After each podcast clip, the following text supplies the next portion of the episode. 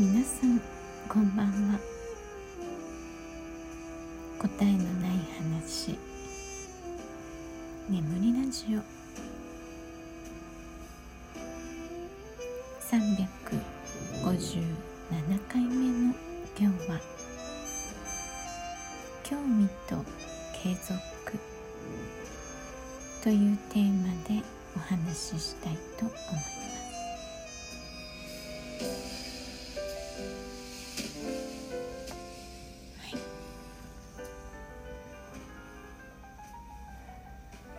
昨日話していたツイッターのスペースなんですけどあのあとね他の方の、えー、開いているスペースに入ってみたところ入れました。なんかどうやら最初に参加した方のところに入れない人がいるみたいですね。その中の一人が私ということらしいです。で初スペース参加してみて思ったんですけど、まあ、参加者が全員見えているし、まあ、私もねスピーカー最初リスナーだったんですけど、まあ、スピーカーとして参加したのでうん思ったのがね私みたいにあまり人にねこう興味を示さない人がスピーカーとして入るのは危険だなと思いました。あの聞くのはねとても好きなんですけどうん。この間子供とのね会話とかでもそうでしたけど言われるとね一度飲み込むあの癖があるのでね返答がうまくこういい感じにできないなということをね、えー、実感しました。答えのない話眠りラジオ。はい。皆さんは Twitter のスペース機能参加してますか？まあ、あるいはね自分がホストになってスペースを開いたりとか、まあ、何か話したい議題があって自分がホストとして開く。もしくはそのホストの方が提示している議題について自分が興味がある場合。でないと私はスピーカーとして参加するのは難しいなと。思いました、まあ、そのトーク力もないしそもそもね興味がないと喋れないっていうね。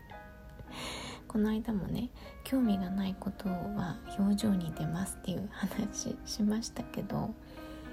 本当にそうなんですよ。なので、まあ、いつもね言ってますけど世間話ができないので雑談とかね本当にあの苦行だなと思いますね。でその興味を持つって、えー、私にとってはイコールその興味イコール継続につながるなと思っているんですよ。でその興味っていうのは、まあ、いろんな種類があると思うんですけどただただこううん、新しいことを知りたいとかね。あとはもっと深いところまで知りたいとか。うんまあプラットフォームだったらそのプラットフォームで、え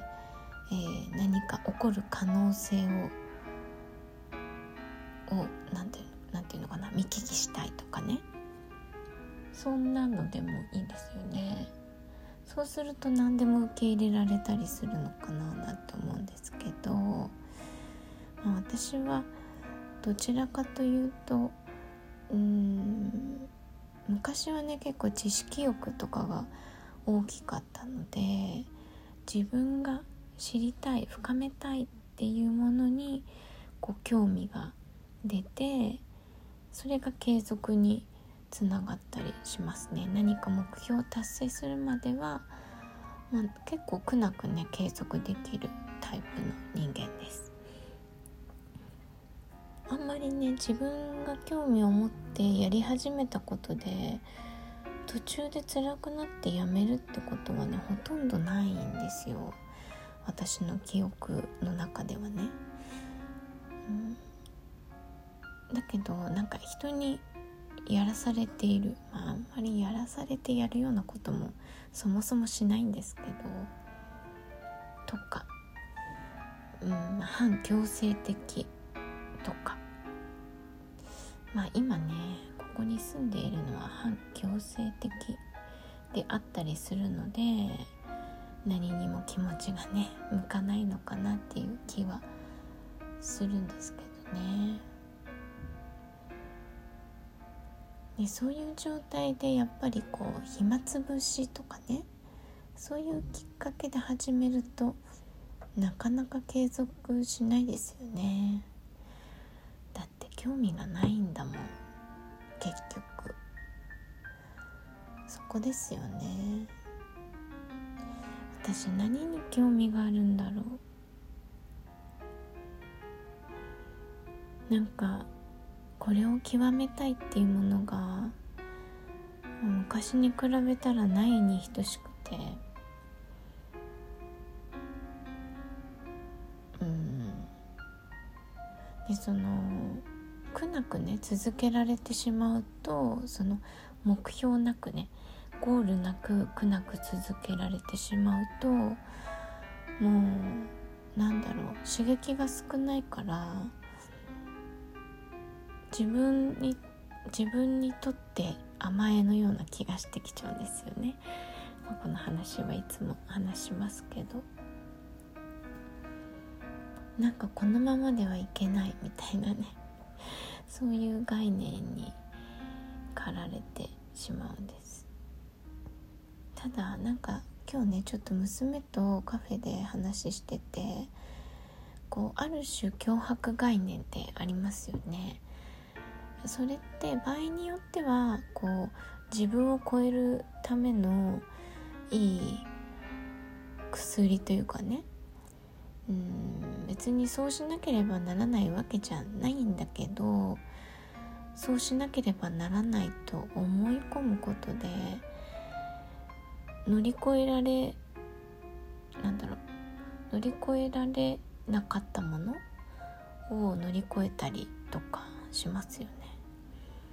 まあ、それは昔のね詰め込み教育の中にもそういうものが私は存在したなと思っているんですよ。その自分がそれが当たり前と思うプラットフォームにいることで別にやらなくてもいいことって本当はたくさんあって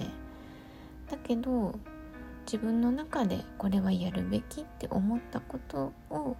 やるべきだから何のね疑いを持つことなくやるみたいな、まあ、それが昔のね、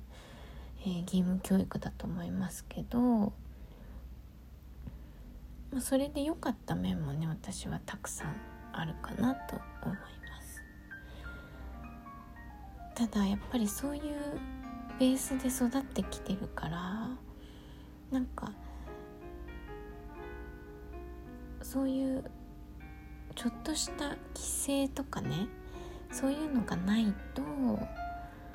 こう張り合いがないのかななんて思いますね。うんまあこれは教育は関係ないのかな性格なのかなうちの次女はあのなんだろうなせん、まあ、学校に学校にじゃない授業には出られていなかったんですけどずっとね小学生の頃からでもあの小学校の時たまにこう違う教室で先生がねマンツーマンほぼマンツーマンで授業っていうかこう一緒にやってくれたりすることがあったんですよ。えっとそれは確か算数とかこう苦手な子を違う教室でやるみたいな時間があってずっとそこにいられるわけじゃないんですけどそういう時はこうできるんですよね。できるしあのちゃんとやるんですよ。で出された先生という存在はきちんとね尊敬に値する存在として認識していて先生から出された直接ねちゃんと直接、えー、これをこのこの時期までにやってねっていう課題はねちゃんとやるんですよねだからそれはやってねって言われたからやらなくてはっていう概念の上でやろうという気持ちになるってことなんですよね。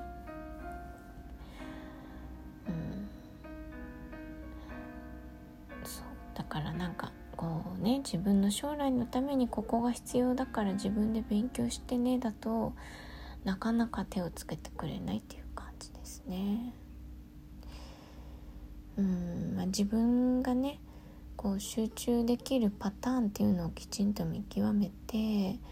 自分に課題を課していくのが一番効率的にはいいですかね。はいということで今回は「興味と継続」というテーマでお話ししてみました。